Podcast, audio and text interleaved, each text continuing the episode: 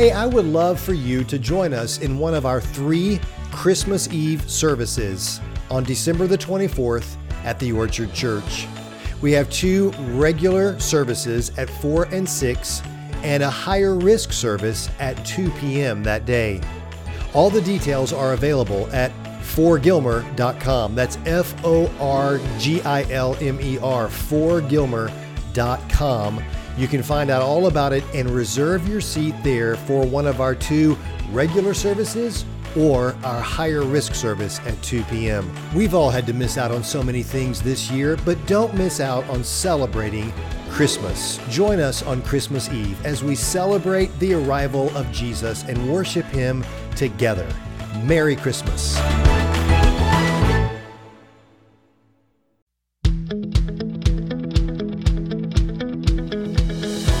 Hey, this is Steve, and this podcast is all about making the gospel relevant to your life.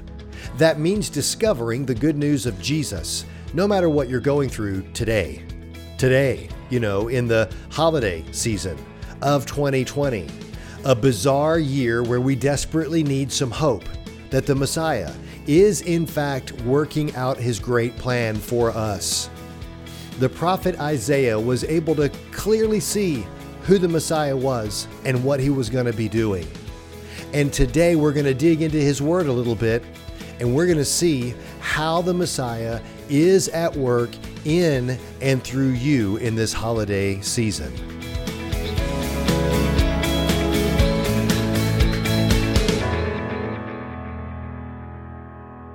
Can you believe we're in the final month of 2020? Yeah. Yeah, it is finally winding down, and it's kind of been a year that we are eager to see wind down. Am I right?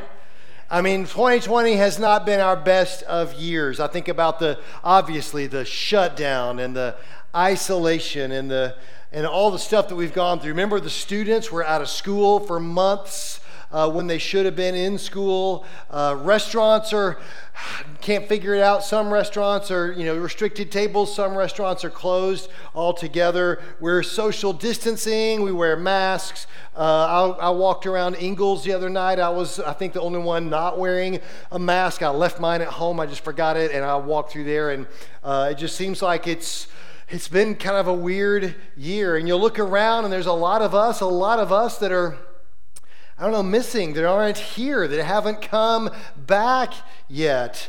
Um, it's just been kind of crazy and it's had it's taking its toll on us. Not to mention all the other things that have gone wrong in 2020 between the division and the unrest you know and the injustice and the politics and all of that junk has kind of coalesced into this terrible, terrible, it seems like, year. As far as the pandemic is concerned, I know most of us back in you know August, September, October, we were saying that it was all going to be miraculously gone right after the election. But that doesn't seem to be the case, right? In fact, if anything, we're getting really mixed signals about it. I mean, we know that uh, the vaccines are waiting to be deployed as soon as they get the go ahead to be deployed. Millions of, of doses of the vaccine to go out, and that should theoretically help start settling things down a little bit, but also, just this week, Anthony Fauci, the president's on the president's coronavirus task force, said that we may not get back to normal until fall of 2021. When is fall? It's right now, right? I mean, fall ends at the end of December, pretty much, December 21st this year. So, fall, I mean, we, we may not get back to normal for another year. What? I mean, this thing just, how long is this going to keep dragging on? How long is this going to just keep knocking us around? And it's easy to ask the question, and I really hope you're going to take notes this morning because this is this is good message this morning. I hope you're going to take notes. And this is the first blank on your page if you're following along. It's really easy to ask the question: Has God abandoned us? Has God abandoned us? You know, even for us believers, us staunch believers, it can kind of seem that he has, right, to some degree. You look in America today, and church attendance has been on a long decline downward. You know, it's, it's been easing down closer and closer and closer down uh, to where it's, it's kind of getting to where it seems like church might just go away. And then the pandemic came and there was this massive drop. And we've seen businesses start to come back, retail, restaurants have come back, but church engagement has remained extremely low. This has been a long problem that we've had. In fact, we've been raising generation after generation that is farther and farther away from God. And today, millennials and Generation Z are by far the least spiritual generations that this country has ever seen. This is really, really important, right? It's really important to us. According to Barna Research, what they have discovered is that people who are not engaged in the body of Christ report significantly higher levels of anxiety and fear and purposelessness. They experience significantly higher levels of insecurity and even boredom. They don't know why they're here or what they're doing, and they're afraid. Shouldn't be a surprise to us, right? I mean, Jesus told us that if we aren't abiding together in Him, then we're like a branch cut off from the vine, and without Him we wither and we die. Right? Paul talked about even a believer who is not engaged in the body of Christ is like a, is like a body part that is severed from the rest of the body. And what hope does that part have? It just withers and dies. This is who we're becoming, the largest population segment that we have. Millennials and Generation Z. We've raised a generation, we're creating a nation of anxiety, fear, purposelessness, insecurity, and boredom. That's who we are becoming as a nation. And then these crises come, like the pandemic, like the politics, and we don't even know who we are anymore, and we aren't equipped to deal with them. And so it throws us into even more anxiety, even more fear, even more or less purpose. So, has God withdrawn his spirit from our nation? Have we just blown it too badly for too long to where he's just moving on? He's just moving on somewhere else where maybe their hearts are open and they're looking for him. Isaiah could have asked the same question. You know, because even though he was a prophet to Israel some 2,700 years ago, even though their culture was dramatically different than ours, even though their language was different, their thought process was, their thought processes were different, Isaiah and his people had some of the same issues, right? Israel at the time was experiencing major division. Right? It used to be one nation, but it had, during Isaiah's lifetime, split into two. There was the northern kingdom and the southern kingdom, Judah and Judea. There was great political turmoil. There's a lot of anger and angst and unrest in their nation. And Isaiah had seen good king after bad king after good king after bad king come along. And like today, those kings, they weren't relying on godly wisdom to lead their nation, they were relying on secular wisdom. They had decided to kind of step away from God and do what seems right. And they were building alliances with all of the wrong nations. I don't know, does any of this sound familiar at all? So Isaiah was living in a time where, where there was great struggle. And Israel, Israel was a nation that, not like America, you know, America is founded on biblical principles. Israel wasn't founded on biblical principles. Israel was founded by God Himself. God chose those people to be a light to the world, to shine God's light in the darkness, but they had long drifted away from him. They had long raised up generation after generation that just didn't know him anymore. And so, as Isaiah writes his work, he speaks for God. And here's how he starts off his letter. This is actually chapter one of Isaiah. Speaking for God, he says this The children I raised and cared for have rebelled against me. Even an ox knows its owner, and a donkey recognizes its master's care, but Israel doesn't know its master. My people don't recognize my care for them. I don't know if that sounds familiar to you, but it sounds eerily recognizable to me. Sounds like it could be describing us today. We started out based on God's biblical gospel principles, and we have drifted far. Don't even recognize Him anymore. And look at what Isaiah says are the results of this. Look at Isaiah uh, 1, verses 5 through 8. Isaiah says, Why do you continue to invite punishment? Must you rebel forever? Could he be talking to us as well? He says, Look at this. He says, Your head is injured and your heart is sick. You're battered from head to foot, covered in bruises and welts and infected wounds, without any soothing ointments or bandages. Your country lies in ruins. Your towns are burned. Foreigners plunder your fields before your eyes and destroy everything they see. Huh.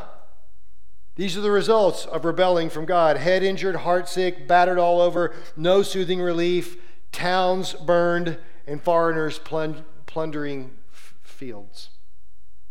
Head injured. I mean, would you agree that our head, that our leaders are broken? That there's nothing but division and conflict and problem with the heads of our nation? Would you agree that our nation's heart, number two, heart, is sick? I mean, our soul is deeply troubled in America today. We don't even know who we are anymore. And the result of that is battered all over. Number three, battered all over. I mean, look around, watch the news. All you gotta do is watch the news two days in a row, and you feel battered all over. Am I right? You feel all knocked around, beaten, and bruised and there's no soothing relief. That's the next one. No soothing relief. No soothing relief. Does anybody here feel soothed after the election has happened? I don't care what side of the aisle you sit on, I don't imagine anybody is feeling soothed and relieved from the election. And he says next, he says, Your towns are burned and he says, Foreigners plunder fields, destroying everything. All you got to do is watch the news. I feel like China might just be eating our lunch. I feel like Russia might be eating our lunch. I feel like the illegal immigration problem may just be getting worse. I don't know that, you know, I don't know that God has abandoned us. I think the real question might be the next blank on your page have we abandoned God? Have we abandoned him? Have we run far and hard away from him? Because I know for generations now, we have done everything we can think of to push him out of our government, to push him out of our schools, to push him out of our popular culture. You might even get flagged on Facebook if you talk about God. No wonder we don't sense the presence and the power of God because we have literally worked hard to push him away. So, is it possible that God has moved on? Is it possible that God's saying, okay, fine, you'll get your way? Okay, fine, the Messiah's work in your life is done. I'm through with you. Is it possible that it's over for us? I just want to tell you, I just want to tell you, this is not Isaiah speaking, this is Steve talking. I believe that there is a day coming when Jesus Christ will gloriously and utterly triumph over all his enemies. I think there is a day of victory that is coming where he ultimately wins it all. And that's what the gospel is all about. It's about the fact that you and I were caught in the clutches of the tomb. We were dead. We were spiritually dead, and that caused us to be rebels against God. We did everything we could. You, you and I did everything we could to push him away in our lives. Some of us are still doing that. Some of us, in the name of Jesus, claiming to be believers, are still working hard to push him out of our lives. You know, we'll come dip our toe in the church world on Sundays, but everything else in our lives reflects something much darker, something against Him. God made everything here, me and you and the entire world, as a beautiful reflection of Him, all to be aligned with Him, all to glorify Him, to perfectly point to Him, and we tore it all down. And we didn't just do this to ourselves. Oh no, it's much worse than that. Paul writes in Romans 8, he says this He says, Against its will, all creation was subjected to God's curse. Remember, God cursed us in the garden at the beginning after he'd made everything beautiful and it wasn't good enough for us somehow. So we wanted more. We blew it. We rebelled against God and God cursed us. And he didn't just curse us, all creation was subject to God's curse. But with eager hope, the creation looks forward to the day when it will join God's children in glorious freedom from death and decay. Freedom from death and decay.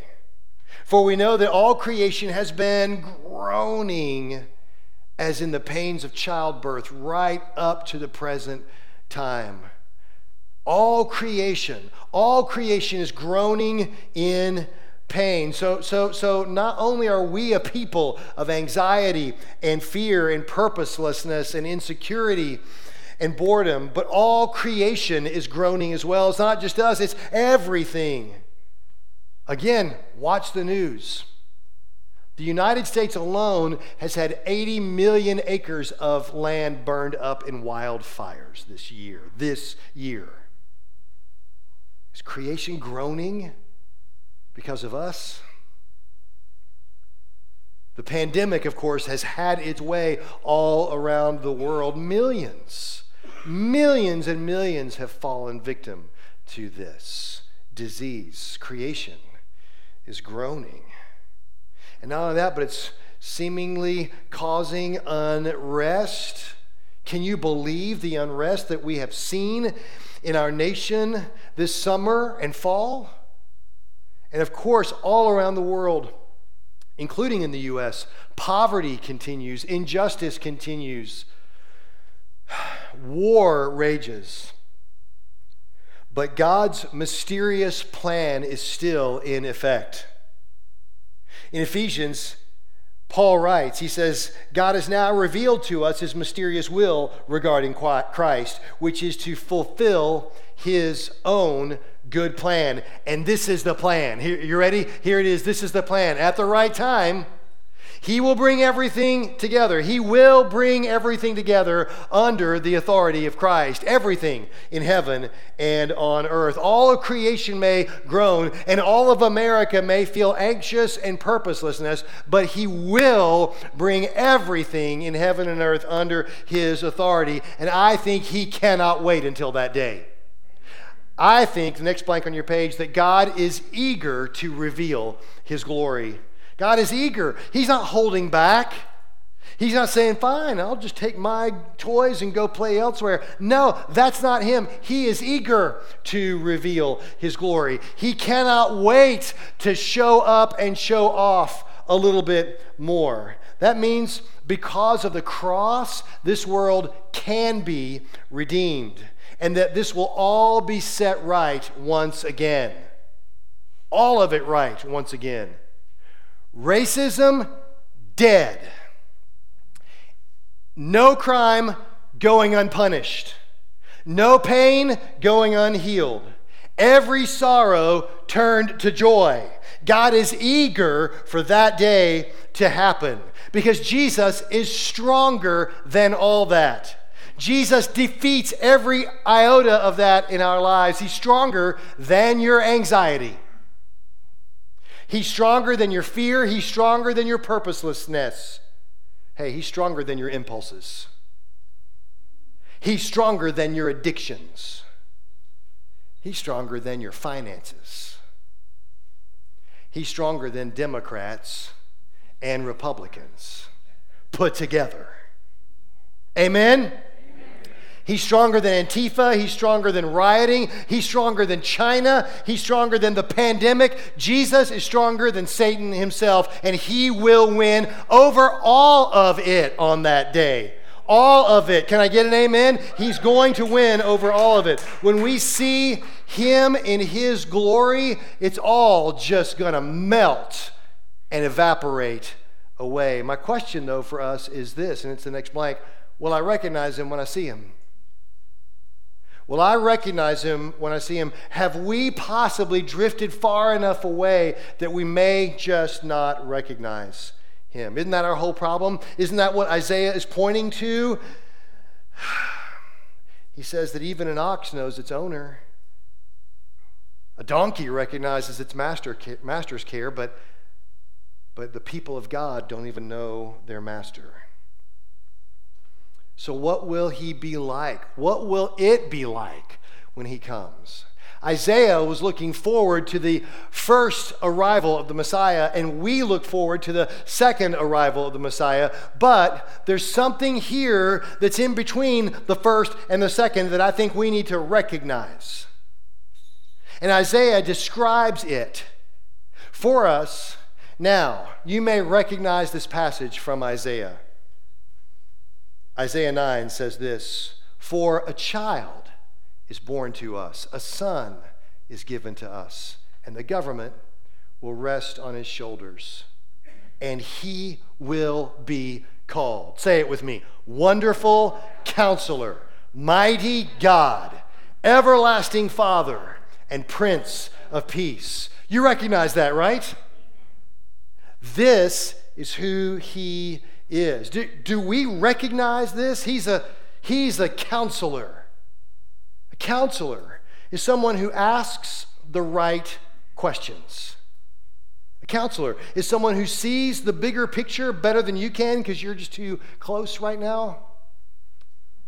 So they ask the right questions, they see the bigger picture, and they can give guidance, advice, wisdom, and help you walk your path. That's a counselor, but he's not just a counselor. Look, he's a wonderful counselor. His insight, his wisdom, and his advice is better than any the world has to offer. Can I get an amen on that? His word is like a lamp for our feet and a light to our path. He guides us on our journey. If we'll just listen to him, he is a wonderful wonderful counselor. He knows for you and cares for you better than anyone. He's a wonderful counselor. He's a mighty God. Mighty. He's mighty. That means he's powerful. Powerful. Couldn't you use a little more power in your life? I mean, I feel powerless a lot of the time. I mean, I feel power. It's amazing how powerless I feel sometimes. I feel powerless when I'm running late and I'm driving behind one of you doing 15 miles an hour in Coosawattee. not only can I not get there, I can't go around. I feel powerless to lose the extra weight. You know, I'm over 50, my, my metabolism slowed way down. I feel powerless. I feel powerless because my friend Barry has gone home on hospice care. I don't know that I've got enough power to do anything.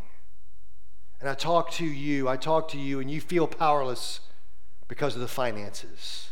You feel powerless because of the addiction. You feel powerless because of your past. You feel powerless because somebody else is holding you down. But His power, his power is divine power. There is no power greater than His power. There's no power in the entire universe. I saw a thing on, I don't know, Discovery Channel about black holes colliding, and when they collide, they create this gravitational ripple effect that'll change the whole universe. And if that happens near us, it'll just destroy our planet. That's a lot of power. But even black holes colliding cannot hold a candle to the power of God. God's power is divine and it's full of hope for you. So he's a wonderful counselor. He is a mighty, a powerful God. And he's a father. He's an everlasting father. He's a father. It means that he loves you, he cares for you, he protects you and provides for you. He's a good father. We sing that song, He's a good father. And He's an everlasting father. That means that He will never abandon you, He'll never walk away. I mean, not only will He not abandon you, but you'll never attend this father's funeral.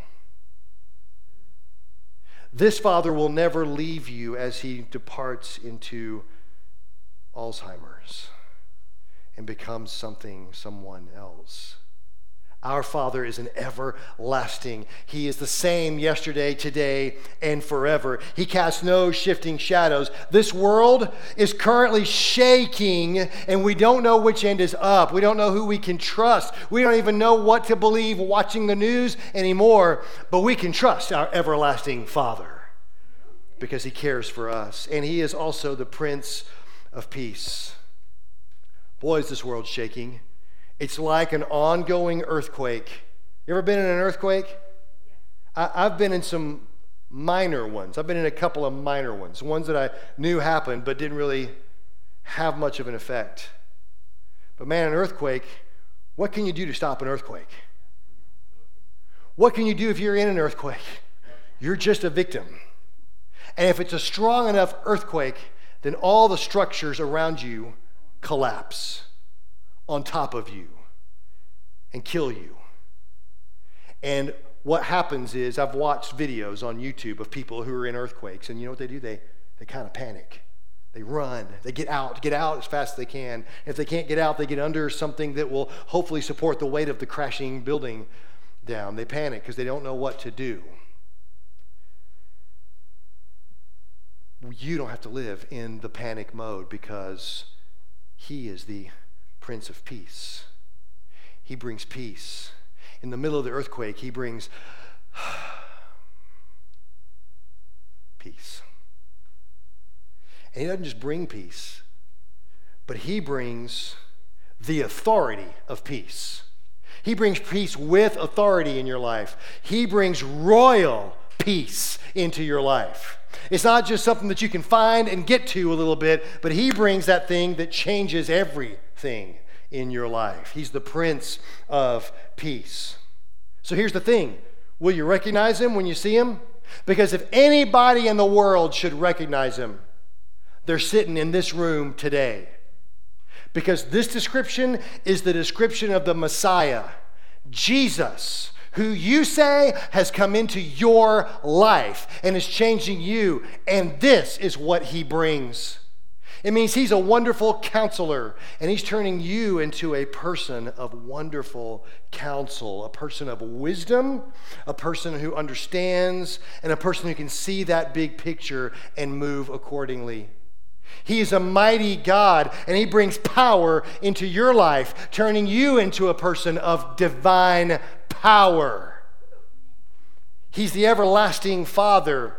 It means He loves and cares for you, and He's turning you into a person like Him who loves others and cares for others. And He's the Prince of Peace, bringing royal authority of peace. Jesus says, Blessed are the peacemakers, not the drama people, not the pot stirrers, not the victim callers not the accusers, but the bringers of royal peace. That's who he's making you into. Jesus says that he's making you into his image. And Paul writes that God points to us as examples of his good grace. He says, if you want to see me, look in the mirror, and this is what you should see. When you live your life like Isaiah did, recognizing him. Isaiah had never seen Jesus because Jesus wouldn't come for a long time, hundreds of years, but Isaiah recognized him. And when we recognize him in our lives, then our lives begin to describe him in the way that we live. We begin to exemplify Him. He transforms us, making us newer and newer and newer as we become remade in His image. Are you a part of that? In Philippians, Paul writes, Work hard to show the results of your salvation. Obeying God with deep reverence and fear. For God is working in you, giving you, God is giving you the desire and the power to do what pleases Him. He says, work hard on this, lean into it. Stop sticking your toe in it every now and then or adding it into your life. Lean in hard because He's doing something in you, He's remaking something in you. Do you recognize it? Have you seen it? Philippians 3, he says, I want to know Christ. Do you want to know Christ? Do you want to experience his power? He says, I want to experience his mighty power that raised him from the dead. I want to suffer with him, sharing in his death, so that one way or another I will experience the resurrection from the dead. I think we want to experience his power, but we don't want to suffer for it. And Jesus says, Everything about me is backwards, dude. Don't you know? Everything is, is me about me is backwards. If you want to be a leader, you must become a servant. If you want to go to the top, you must go to the bottom. If you want to follow me, you must deny yourself, take up your cross, and follow me. Do you want to know Christ? Recognize him and live the life he's called you to live. When you're on mission with Him, it overflows out of you. You don't just recognize Him, but others recognize Him in you. That's what it means to be brought under the authority of Christ. There's not just that day where He's going to do it, but there's today when He's doing it in you and in me. That's how it's happening. He's bringing us all under His authority, one heart and one step at a time. So I believe there's that day coming, but I also believe it's happening today. So Isaiah, recognizing him, he calls us to Isaiah 1 wash yourselves and be clean. Get your sins out of my sight. Give up your evil ways. Learn to do good. Seek justice. Help the oppressed. By the way, proud of you guys Every single kid who had a Christmas wish at Tower Road got taken and provided for by you. That's what Isaiah calls us to. That's who Jesus makes us. Help the oppressed, defend the cause of orphans, fight for the rights of widows. And then, speaking for God, he says, Come now, let's settle this. Though your sins are scarlet, I will make them as white as snow. Though they are red like crimson, I will make them as white as wool. That's what he does in us. As we continue to live in him, he continues to purify us, to clean us up, and to make us more and more like himself. We call it sanctification.